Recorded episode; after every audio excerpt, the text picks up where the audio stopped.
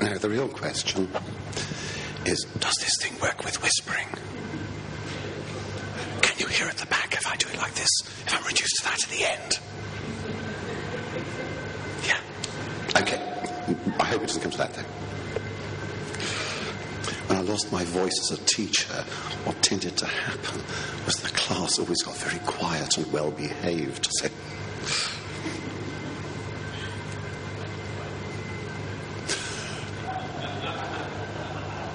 So there you are. Um, this sermon comes in three parts, and perhaps we could have slide number one. Uh, I may have been a teacher once, but there are certain things that I am pretty useless at, and they are anything to do with electronic technology. Uh, but we have amazingly, apparently, got all the slides I want. So, the three parts are fairly predictable what is it Paul's on about in this letter? And, sorry, no, I can't read quite that distance. I'll, um, I'll turn around. What is it that Paul's on about in this letter? And what does he mean on about for it to make sense to say what he does in this passage? Okay, or context, if you like. Why does he go on about this sort of stuff? Secondly, what the passage itself, what's he actually going on about in the passage. And thirdly, so what? Who cares? What difference does it make? I'll try and make it clear when we get to each changeover section. Okay, thanks. Chapter 1 makes a very big thing about Jesus as Christ or Messiah. Same thing, depends which translation you're using. By the way, please, I'm conscious I'm moving a bit away from the microphone occasionally. If you can't hear, please wave arms around, okay? I, I don't usually have a problem with being audible, but you do, you, you'll need to respond on this one if need be. Okay. So, Jesus as Christ or Messiah, big thing in chapter 1 of Colossians. And chapter 2 doesn't exactly forget about him either. so, why does Paul go on about him? Now, you may think that's a stupid question. This is the Bible. What do you expect the Bible to go on about? Well, Jesus, obviously. Ah, but I don't suppose Paul had a clue that centuries or even millennia later, people would treat his writing the way he thought of Genesis, Isaiah, and so on. He just thought he was writing a major speech to be delivered to the Christians in Colossae. Yes, you may say, but he always goes on about Jesus, doesn't he? Yes, he does. But he doesn't always take up this much papyrus space on the subject. See 1 and 2 Corinthians, for example. There's plenty on Jesus there, but much lower proportion. And he certainly doesn't always lay it on so thick about the greatness and importance of Jesus, or in such flowery rhetorical language as he does in this letter. So it's a fair question. What's the issue in Colossae that makes it seem so important to Paul to say what he does. Now, it makes a big difference which commentary you, you, you read. One way of thinking, perhaps an older one, saw pagan Greek influences on the Christians in Colossae. Another sees Jewish ones. In chapter 2, verse 8, Yes, I'm going to trespass on last week's passage a bit. Uh, can't really help that, I think. In chapter 2, verse 8, Paul takes a swipe at philosophy and empty deceit. That's not, I think, the NIV translation, I forget which one. The only philosophy on offer, surely, was Greek philosophy. Nobody else did philosophy. Who ever heard of Jewish philosophy? The Romans didn't really want to know about it a great deal either.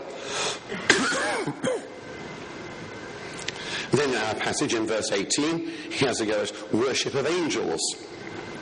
And in verse 23, severe treatment of the body. certain kinds of Greek philosophy encouraged denial of the body. And surely Jews would never worship angels. So maybe it looks as if he's having a go at pagan influences, and particularly Greek philosophy. And there are the three points I just made up on the screen. It's so good to have somebody on the projection who is much wider awake during a sermon than ever I would be if I had that job to do. Thanks. Um, I'll keep you to that. Uh, but there you've got it. I thought that, that's a, a bit of a summary of three points as to why people might think this was aimed at a pagan target. Now, I studied Greek philosophy. I used to teach it, and I'm rather keen on this stuff. And many times I've heard preachers using verse 8 to put, into, to put the boot into philosophy. And I felt distinctly got at. But I'm now convinced that's not what Paul is on about at all, and for several reasons. For the first one, think back to my original question. Why is it so important for Paul to make such an issue of Jesus? Who wants to talk Jesus down? Pagans couldn't care less. Tell them there's a new God called Jesus and he is very special. Yeah, fine. Whatever floats your boat. But Jews who deny that Jesus is the Messiah, that's another matter. A Jewish target makes sense of how Paul presents Jesus.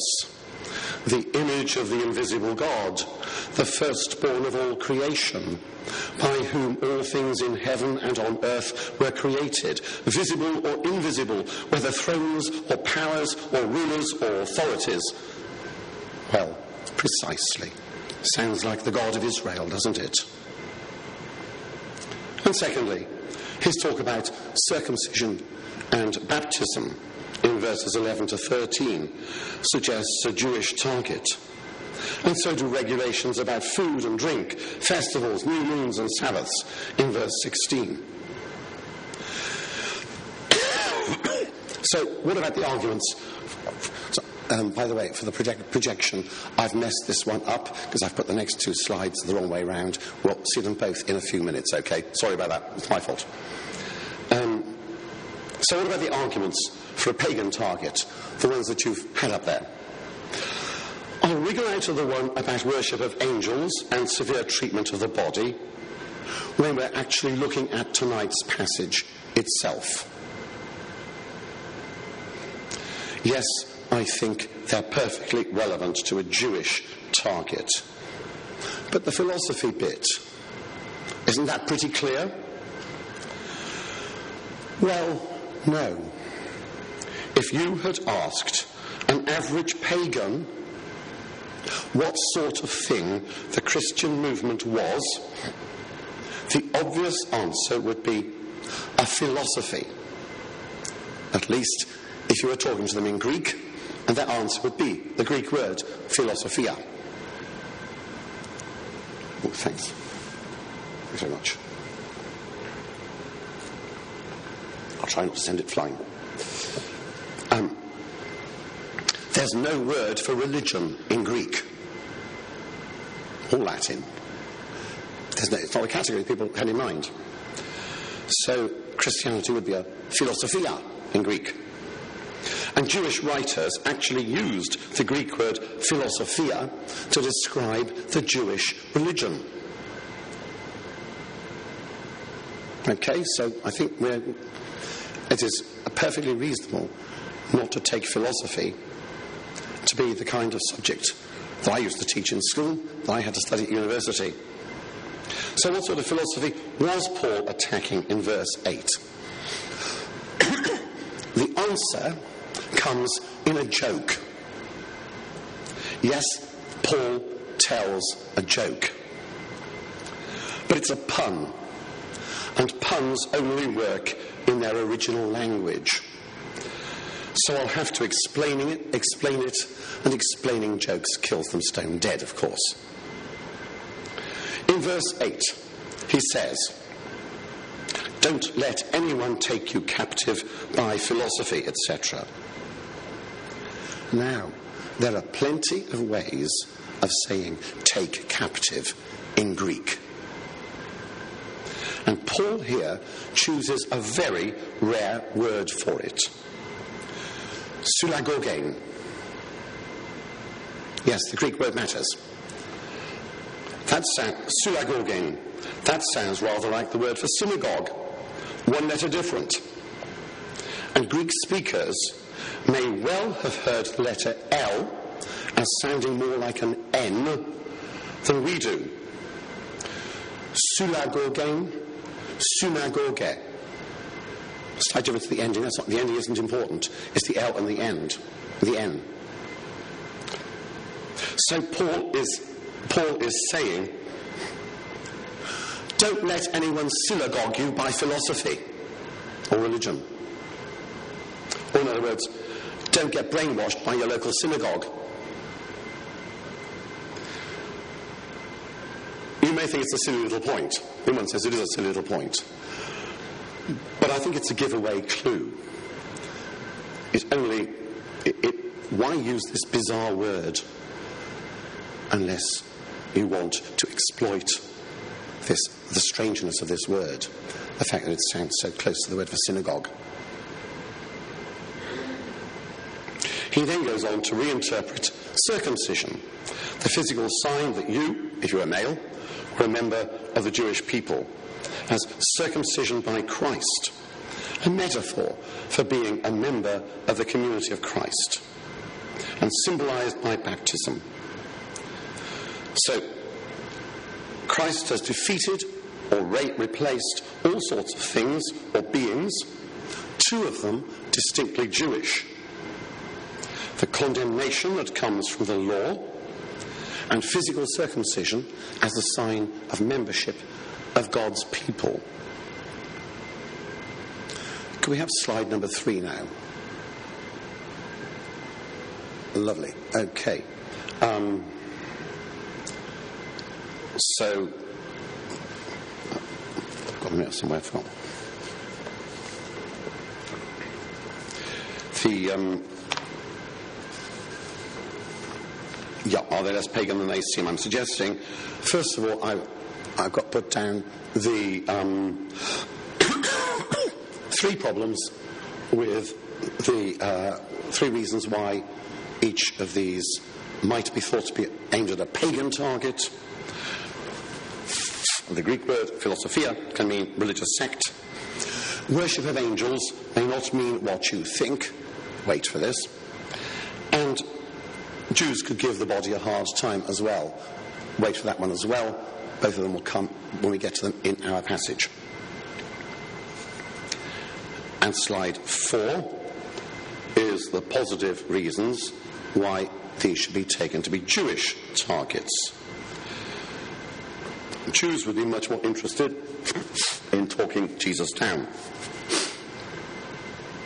Okay? He refers to circumcision and baptism, Jewish phenomena, not pagan ones.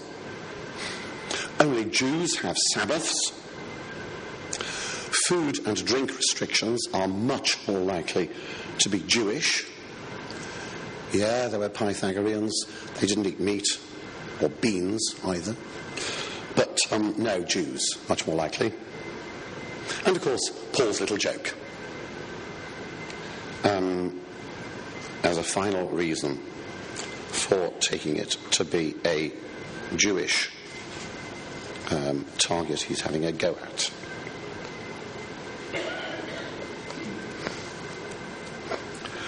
Pity, actually, because I'd have found it much easier to do part three of this sermon if it had been the other way around. The practical application. However, Let's get on to part two now, the start of tonight's passage. And slide five gives us the first couple of verses.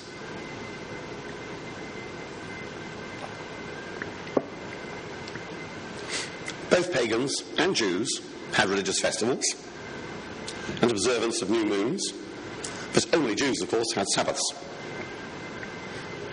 When Paul says, Don't let anyone judge you by these things, he probably means, don't let anyone use these things, how you observe them or not, as the case may be, to tell you whether you are or are not a member of God's people. They were only a shadow of what was to come.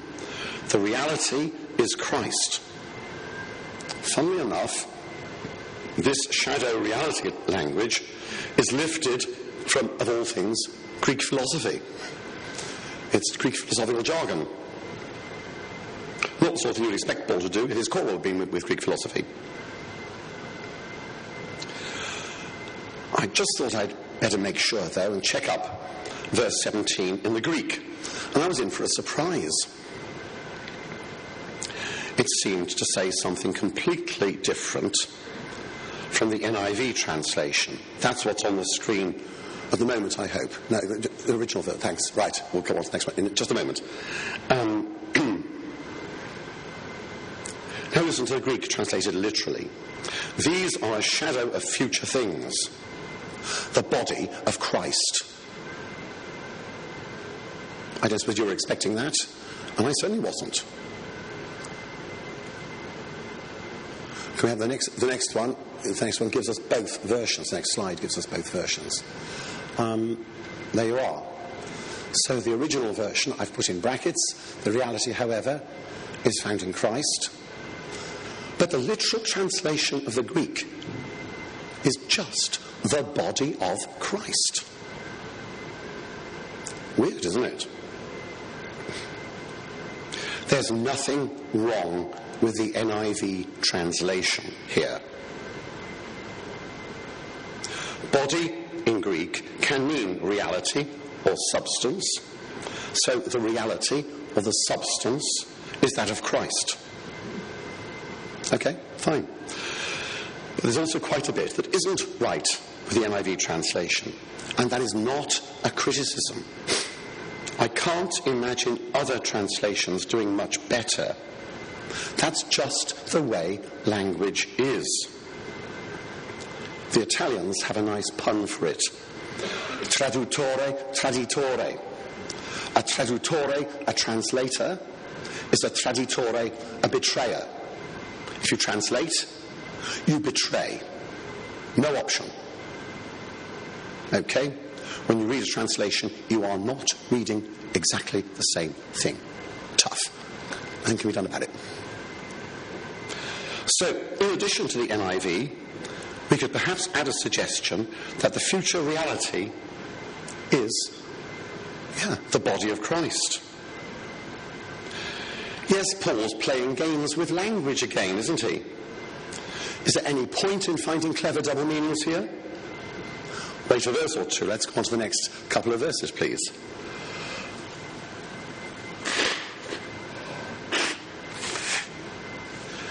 There you have it.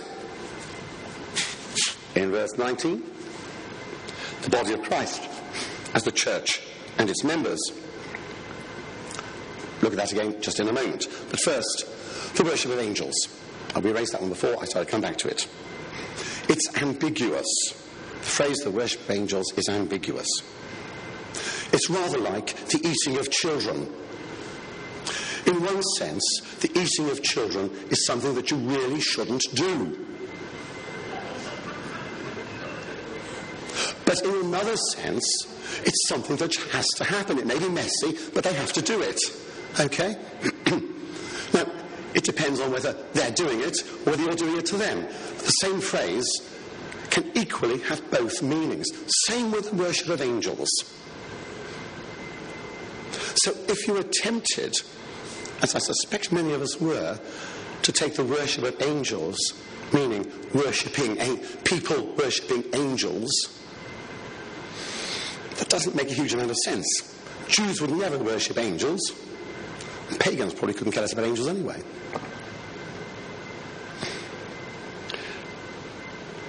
But the people causing the trouble, therefore, probably have not been worshipping angels, Most likely, they've been going on about their wonderful spiritual experiences, visions of angels worshipping, or perhaps joining the angels in their worship. As I was saying to the angel Gabriel only the other day, imagine the kind of thing. This is not a must have item of spirituality that they have and you haven't. It actually, as you can see in this passage, cuts them off from Christ and therefore from his body. When Paul talks about the body of Christ in 1 Corinthians, his great concern is with unity in the church and special honour being shown to those members who get least honour in this world. That's not his first concern at this point, though it certainly comes up later. I mean, you know, don't imagine that when in chapter 3 he talks about wives submitting to husbands, slaves to masters, and children to parents, he's telling low status people to know your place. He's being much more subtle and subversive, I think, than you probably imagine. And even the last half chapter in the letter, I started thinking what to say about that in three weeks' time. You know, that say hello to Archippus from me kind of stuff. It's all about links between members of the body. Here, though, in chapter 2, he's concerned about keeping the link with Christ, the head of the body. And his message is don't let spirituality sideline Jesus.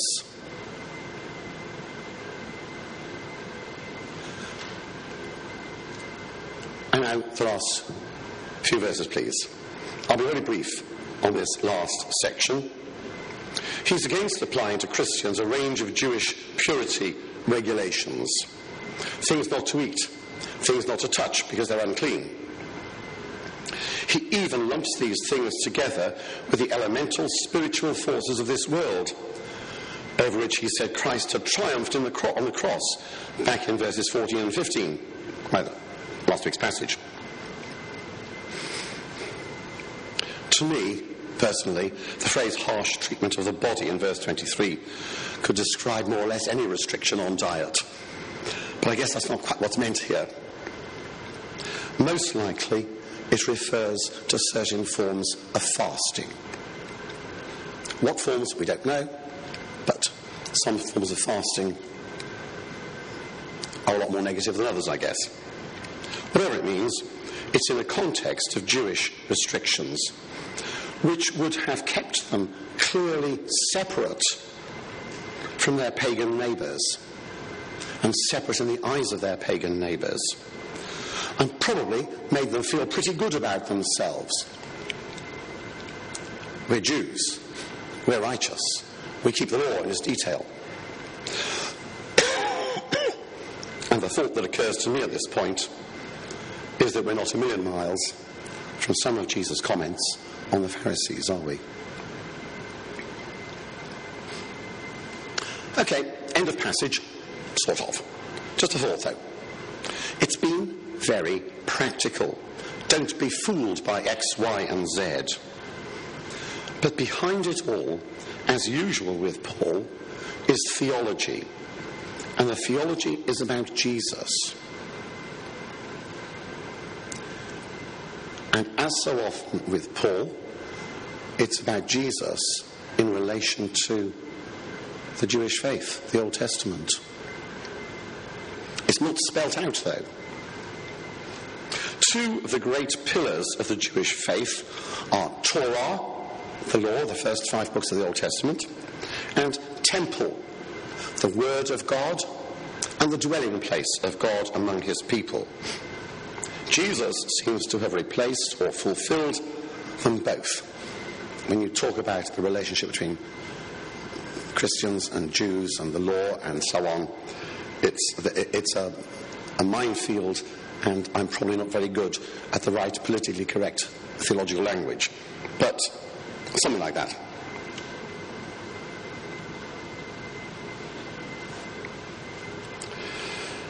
Jesus is the reality or substance to which the shadows of Jewish regulations pointed in verse 17.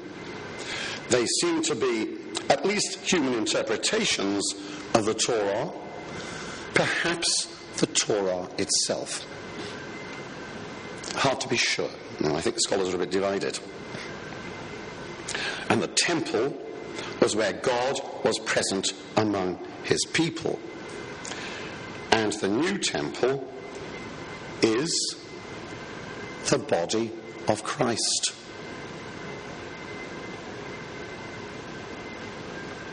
Jesus described his own body as the temple. And Paul talks to early churches as though they are that same body, that same temple. And this fits well with so much about Jesus in the Gospels. I think of Matthew starting off chapter 1 with Emmanuel, God with us, and finishing chapter 28 with the risen Jesus talking to his disciples on the mountain. I am with you always to the end of the age. Okay, just a little sort of theological thought on this passage. It's not a very theological passage on the face of it, but two bits of of theology about how Paul's theology relates to the Old Testament and to Jesus. Okay, so what? Who cares? What's practical difference it makes? Preachers are supposed to do practical application of Scripture. And I'm finding it very difficult indeed. Difficult because it's too easy. Too easy because the obvious looking point fits all too nicely into what the spirit of our age wants to believe. It'd all too easy to tell people that we shouldn't allow ourselves to get bogged down in petty religious rules and regulations. And among Christians, if we say that Paul, like Jesus, is against a legalistic approach, we'll get wise nods or depending on what sort of church we're in, easy amens and hallelujahs. We're all against legalism, aren't we? I'd actually quite like to ban the word. Not because I'm in favour of legalism, but because I think the word itself is fairly meaningless. We all need rules and laws if they're good ones, but not if they're bad. We're all against bad rules and even the misuse of good ones. If I'm in France and I'm driving off from somewhere, when my wife points out to me that I'm on the left hand side of the road, I don't accuse her of giving in to French petty legalism. She may have a point. It happens about once every trip to France, I think. Um, learning a subject. You cannot learn any subject without having to learn a whole lot of rules different kind of rules from motoring rules. The ideal, of course, is normally to make them so much part of you that you don't have to stop and think about them. But rules, you can't operate without them. Some of them may be fairly petty as well, but okay. Some rules are more important than others. Or again, perhaps, some people are much more in need of rules in their thinking and living than others are. It really wouldn't do, for example, to say to anybody on the autistic spectrum, even on the fringe of the autistic spectrum, you need to grow out of your dependence on rules. They haven't got much choice. That's what it's like. Or a completely different example again. What you call petty regulations because they interfere with your ability to do things your way may be very important for me because they protect me from your power and your greed. Okay? So many different rules, laws, I think my examples are all fairly different from each other, and none of them has anything to do with what Paul's on about. Merely mention them because it's a favourite area for sloppy thinking, and maybe it's worth trying to get a bit of a handle on what he actually is saying. That's not easy either. Surely he's not attacking the idea of a Sabbath, is he? There's something wrong with Sabbath as people are practicing it, evidently, but is he attacking the idea of a Sabbath? If God originally thought it was a good idea for people to get a rest every few days, it would be a bit odd if he changed his mind.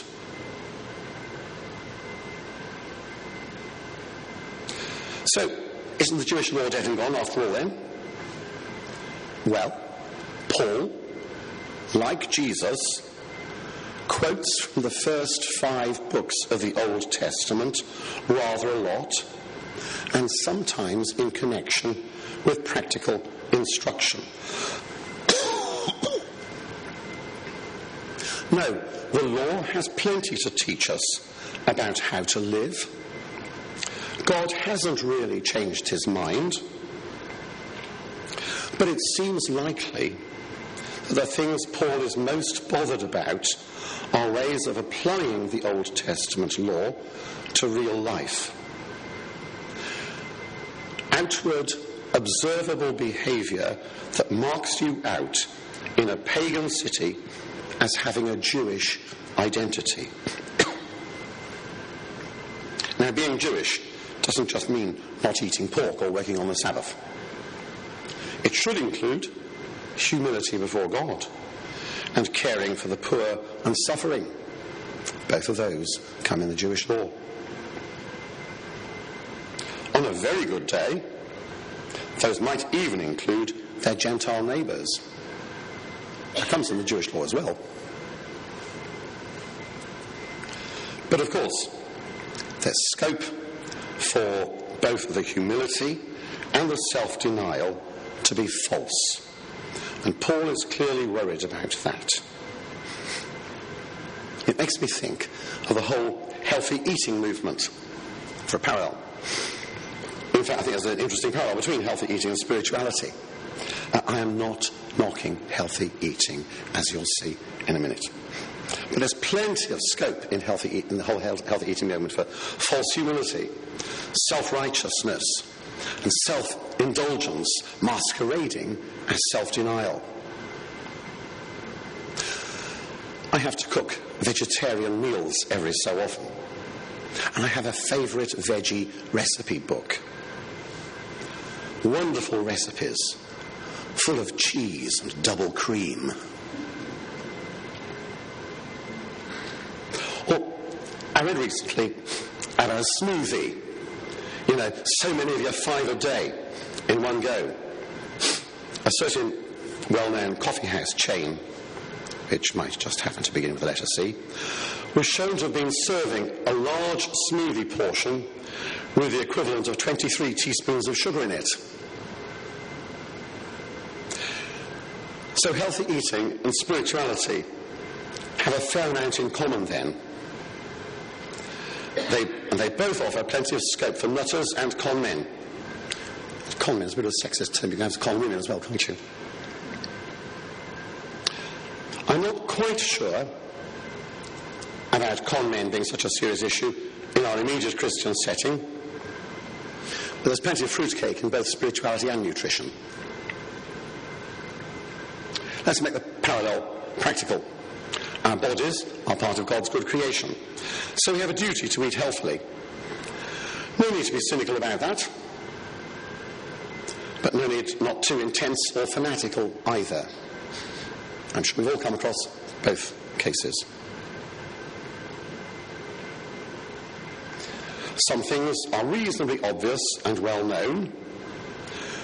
There's also quite a bit of uncertainty and diet is one area where there's plenty of bent science offering false certainty, I'm assured. Even honest scientists can disagree or change their minds. You follow the nearest thing to a consensus, you keep a sense of proportion, and apply self control on the understanding that any rule you stick to is provisional and you may need to change your mind What is crucial is good health, not this or that dogma. And Christian dogmas can take practical forms. What every Christian needs to do is go to this festival, that conference, sing this kind of song, use that kind of uh, prayer discipline, or this particular Bible study aid, or whatever. And what's crucial is not this or that dogma, but yeah, I think you probably know what comes next. How can I avoid giving you an empty slogan if I say Jesus? I don't want it to be.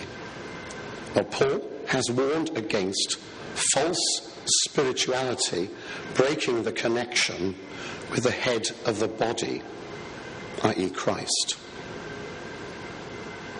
So I'm minded to consider what Jesus says when he's asked, What are the most important commandments? Love the Lord your God with all your heart, soul, and mind. And secondly, love your neighbour as yourself. And he says that sums up the law and the prophets. Oh, yes, the law again. But we can't go back to the Old Testament and follow every rule for living in a subsistence farming economy in a pre scientific age with a single common culture. We, to quote the book of Revelation, are a great multitude that no one can count, from every nation, tribe, people, and language. One set of rules won't do for all. Loving God with all our hearts and loving our neighbours as our, our neighbour as ourselves is hardly a detailed programme, but it's not an impossibly vague slogan either. Some of the bright ideas, some of the axes people grind may well be worth taking up and going with. The yardstick is how far they help us to love God and to love other people. And despite the impression we may have picked up from Paul, we can't do without man made rules and procedures. But we always look at the man made rules and procedures we've got and ask does this or that practice give genuine love to God? Does our neighbour get maximum love this way? And how can we tell? How can we assess the value of what we actually do? That's very practical. I've stopped with a load of questions.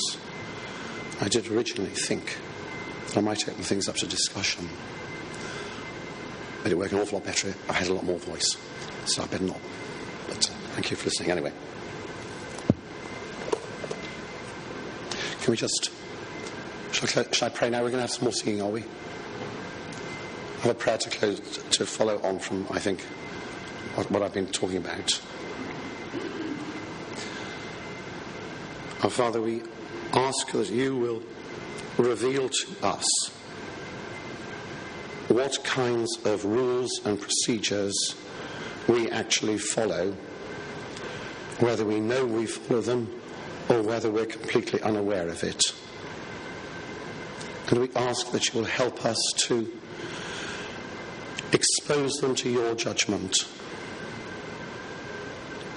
to expose them to the questions of whether they help us love you and whether they help us love our neighbour. And we're conscious they're very much the kind of thing that we, we're often not aware of at all. So we pray for your illumination and guidance in ways that we would not be able to manage ourselves on our own, in our own strength and wisdom. Amen.